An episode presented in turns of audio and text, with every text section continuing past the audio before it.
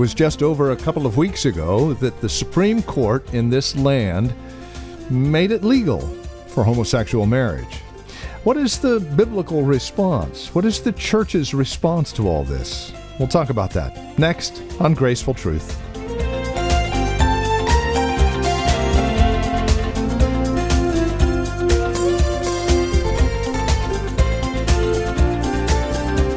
Whether you're on Twitter, Facebook, perusing the latest newspaper, or news magazine, the subject at hand is homosexual marriage and the fact that the Supreme Court has ruled that it's legal and we must abide by that. So, what is the biblical response to this? Again, as we take a look at the social media, it ranges all over. But there is a biblical response that the church should follow. And that's what we're looking at today here on Graceful Truth with our teacher and pastor, Steve Converse. Please join us as we prayerfully look at this very serious situation. Here's Pastor Steve now with today's program. We need to be reminded that there's a lost and dying world out there. And God has left us here for the very purpose of reaching them with the glorious gospel of Christ. Proverbs 1 7 says, the fear of the Lord is the beginning of knowledge. Fools despise wisdom and instruction. See, this should not only really prompt us to pray for our leaders, but it should also prompt us to fear the Lord. It's a motivation for us to compassionately and boldly preach the gospel like we've never preached it before. And the very reason is, is because the God of the universe looks with sovereign disdain on the rebellion of these kinds of people. And we need to be praying for them. We need to be praying that somehow God would turn their hearts to Him. You know, it's, it's interesting when you watch different news broadcasts and you watch something like Fox News and you turn it on and you watch it and you, you hear people of so called faith speak out, and you wonder where their hearts are at. Because they seem to be moral people, they seem to be, quote, Christian people. But when you really do your homework and you begin to understand what they understand as far as their theology goes, uh, to be frank, they're out to lunch. And yet they have a moral platform, and they're probably good folks as far as the world is concerned. But I wonder how many people like that are going to be surprised on the day of judgment when they're part of an organization or a church that doesn't teach the truth, that embraces error, whether it's the Catholic Church or the Mormon Church or whatever. So we need to be able to preach the gospel and preach it in a way that is bold, powerful, and spirit filled.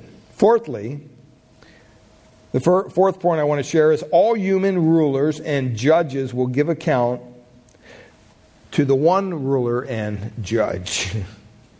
Uh, Psalm chapter 2, verses 11 and 12 says this Psalm 2, 11 and 12. Now therefore, O kings, be wise. Why?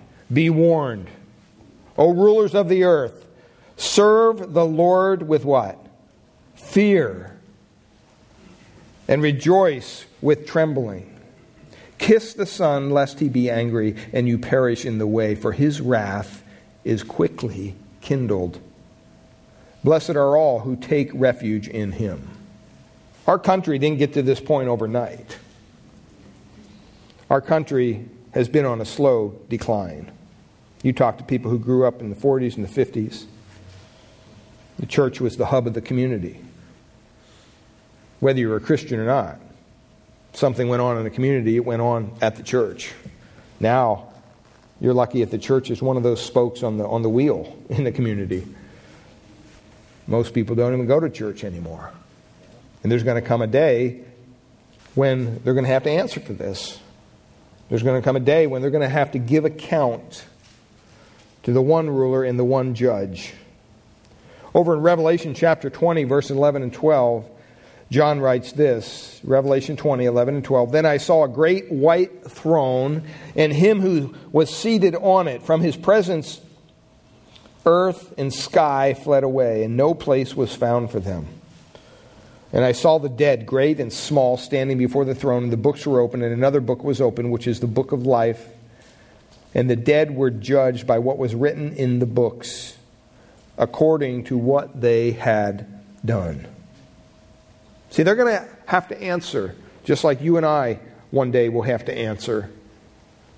Whether they're a district, circuit, supreme, court, justice, doesn't matter. The responsibility of human judges is to obey the highest authority of the universe because the responsibility of all humanity is to obey Him. He is Lord.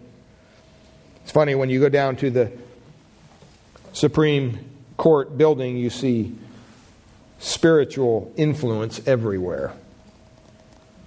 And yet they're so far removed from that. In the end, God will judge both the small and the great, and he'll do it in a way that it's for their deeds. He will be fair, he will be exacting. There'll be no second chance. Genesis 18:25 says the judge of the earth will do right. And so we don't have to worry about that. One day people will be held account for their decisions, for their actions. The fifth thing here I want to leave with you this morning is any present celebration of sin today will bring future frustration and judgment. As we speak in San Francisco, there's a giant parade going on, all sorts of weird things there, things that are not honoring to God. Jeremiah chapter 2, verses 12 and 13 says this Be appalled, all, O heavens, at this. Be shocked. Be utterly desolate, declares the Lord, for my people have committed two evils. First of all, they have forsaken me the fountain of living waters, and hewed out cisterns for themselves, broken cisterns that can hold no water. The basic element that makes up sin is nothing other than deceit. It advertises pleasure, but it only brings pain. It's the worst investor because self destruction is the certain dividend. And today, many are celebrating. We saw, just grieved my heart to see the, this rainbow effect put over the White House. I mean, boy. And what are they doing? They're trying to overthrow the good plan which God has designed for the propagation, for joy, for the good of humanity. But as with all perversion of God's design, it will prove futile and it will prove painful. Present celebrations, mark my word, will bring future frustrations.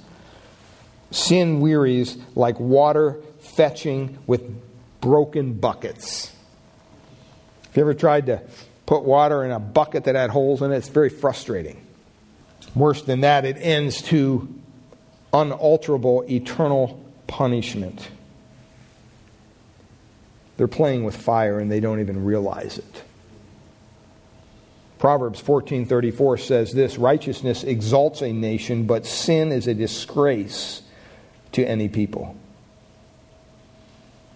When you look at our country and you look at the droughts, and you look at the shootings, and you look at the murders, and you look at all the stuff financially that's going on that's not good, don't think for a moment that, oh, this is just a, a season we're going through. It'll, it'll turn around. Beloved, I, I just want to say this morning this will not turn around until hearts and minds are transformed and turned around. God will not bless a nation that acts this way. He says very clearly in His Word. And that grieves my heart as a grandfather to think, wow, what do my grandchildren have to look forward to? What do your children have to look forward to? That's why it's so important. That's why it's so vital that we don't point them to the world, we point them to the Savior. We point them to Christ, who can make a difference, who can transform their heart, who can give them an opportunity to be reconciled, reconciled with their Creator, to live a life that is honoring. Sixth thing I want to share with you this morning is that Jesus Christ has promised to build and to bless only one institution. Jesus Christ has promised to build and bless only one institution. And I hate to burst your bubble, but it's not America. It's not the United States of America. Sometimes we think, as Christians growing up in this country, that we're the only nation around. Now, I'm very patriotic. I love this country.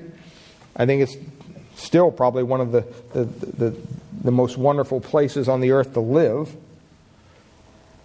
for all the obvious reasons.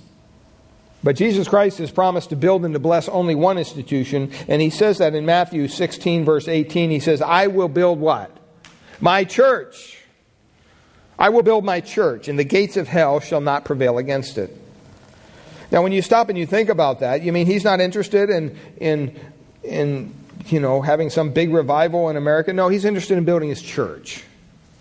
Can God turn this around? Sure, he could. I don't see it in the cards, frankly, but he could. See, though tragic, this, this court ruling is relatively small in the scheme of things which the true church of Christ has faced throughout its lifetime.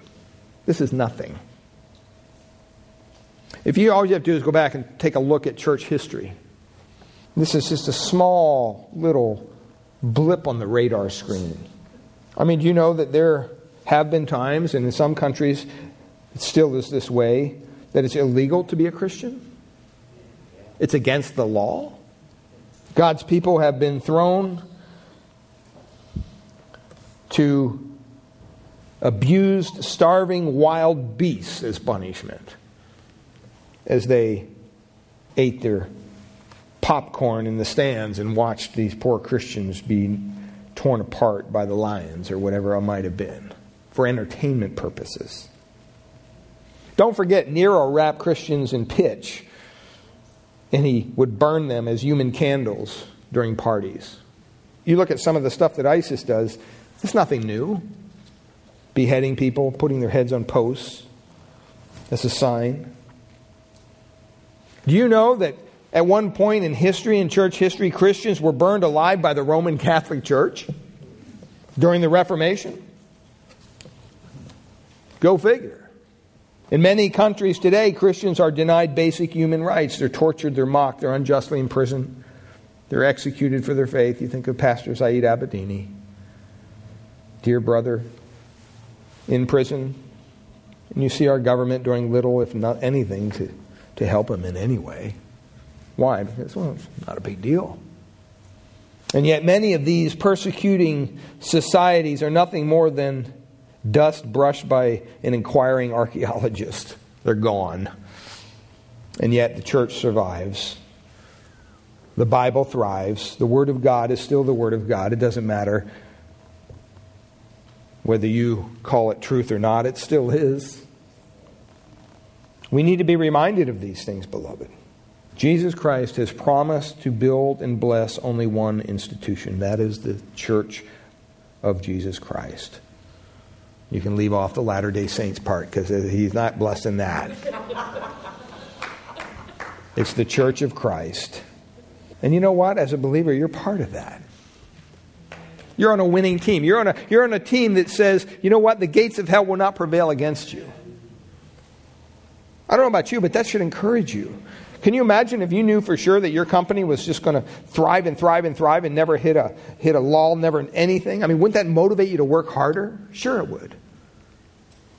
What if you knew in six months your company wouldn't even be around? If they were to declare bankruptcy and be gone? Boy, you'd be worrying yourself sick. You'd go to work saying, I'm just putting in my time. See, a lot of Christians look at this present situation in the world, and, and I think that that's, rather than being motivated by things like this, they just throw their hands up and go, well, whatever. no, we should be motivated. We should be driven to our knees. We should be praying. We should be preaching. We should be doing everything we can to get the glorious gospel out there into the ears of those who've yet to hear it. And we should be doing everything we can to live the glorious gospel before those who have yet to see it. The church survives. And I just want to say that, you know, um, there's a reason why here at Grace Bible Church we believe in church membership. We believe that it's essential. We believe that if you're a believer and, and you want to um, become a member of this church. We know you're a member of the Church of Christ, the universal church, but we believe local churches were established in the New Testament. They knew who was amongst them, they counted the folks that came in, they knew who to care for. And when it comes to issues like this that come up, it even elevates that more. And can I point to a chapter and verse where it says you should become a member of a church? No. It's not a, a Bible verse that exists. But it just makes good common sense. It makes sense because, you know what? When you join together as the body of Christ, especially in a local assembly, what are you doing? You're committing yourselves to really serve and to protect something that Jesus Christ said he would build. So it's a good thing. And it also allows the church to be protected as well. Well, the seventh thing here this morning is regardless of earthly circumstances, regardless of earthly circumstances, doesn't matter what happens, God's church is to stay fervently committed to God's plan. We don't want to wave off course. You know, this isn't you know, something like this happens, we don't, you know, believe in, in uh, getting a bunch of street signs and going down and picketing. And uh, that's not what we're called to do as a church. Matthew chapter 5, Jesus said this in verse 13 You are the salt of the earth, you are the light of the world. A city set on a hill cannot be hidden, nor do people light a lamp and put it under a basket. If you did that, you'd be in a world of hurt. Burn your house down. That wouldn't make any sense. But it says, what do you do with that light? You put it on a stand. And what's it do? It lights the whole house. In the same way, let your light shine before others, so that they may see your good works and give glory to your Father who is in heaven. We have to stay committed more now than ever to what God's plan is. God has left us here for a purpose. We're the salt of the earth, the light of the world. We need to be reminded of that. We need to be reminded that, you know, when we go out in this society, this city that we call Redwood City, and we, we live, that we're representing Christ. Not only that, but we're representing His church. Not only that, but we're representing Grace Bible Church. What you do at work, the way you handle yourself, what you do on vacation, what you do at play, whatever it might be. You're not your own person. Part of something bigger than yourself. You're part of Christ's church. Matthew 18, Matthew 28, verses 18 and 19 says, And Jesus came up and he spoke to them, saying, All authority has been given to me in heaven and earth. And then go therefore and make disciples of all nations. That's what we're called to do. That takes time, that takes effort, that takes a willingness to serve. We don't want to get off message. We don't want to just totally reorient ourselves to, well, we just got to become more political. And no. We live in a country where we're given the privilege to vote, and I believe every Bible believing Christian needs to take that privilege serious. And you vote for the best candidate based on your biblical understanding of morality and principles. I don't care what party they're from. Who cares about that? That's ridiculous. Are they going to stand for what God stands for?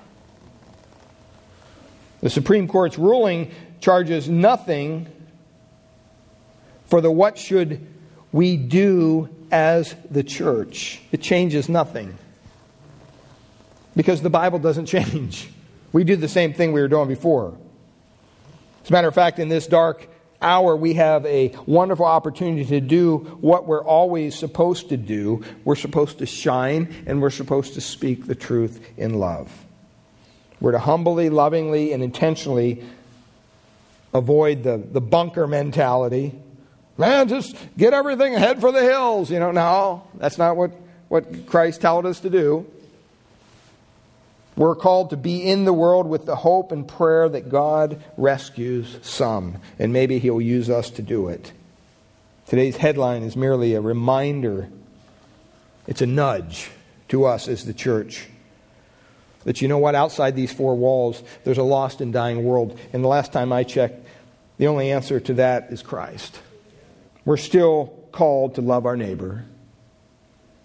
We're still called to unashamedly speak the truth that Christ was crucified in the place of sinners, and that you know what? This earth is not heaven. We're just passing through. 1 Corinthians 13 6, Paul writes this Love does not rejoice in unrighteousness, but rejoices with the truth.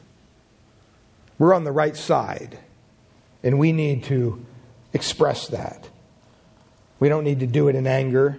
We don't need to do it worrisome. We need to do it in joy. It says it rejoices in the truth. The last thing I want to share with you this morning is that through faith in Jesus Christ, even God's enemies can become his children. And this is essential. You have to believe this if you're a Christian. Romans 5 8 says, God shows his love for us in that while we were yet sinners, what? Christ died for us. See, we got to get out of the self righteous mentality. Oh, those bad people outside the church, you know, no, we stay away from them. No, we're called to go out and to reach them with the glorious message of Christ, that their hearts would be transformed by His power, by His Spirit. Acts 17:30 says this, God is now declaring to men that all people everywhere should repent. See, there's still an opportunity.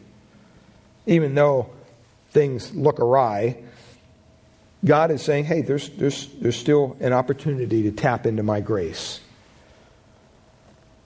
I'll still accept that sinner that comes to me saying, Whoa, be merciful to me, a sinner. I need salvation. I need a Savior.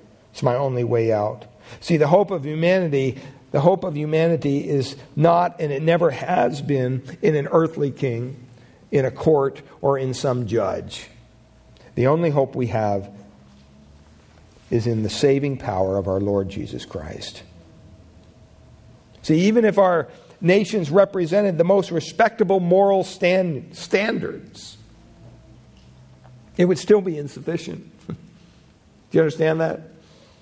They could outlaw abortion, they could outlaw same sex marriage, they could bring prayer back into school. That's not going to change anything. It would still be insufficient. That's not going to save anybody. Because the human, the greatest human need is not to pray in a school or, or to protect the unborn or even to protect the sanctity of marriage. That's not the greatest human need. Last time I checked, every human being enters the world as a natural, fist shaking enemy of God. How dare you? And yet, incredibly, the God of the universe stepped out of heaven into the muck of this humanity, this sinful humanity that we live in.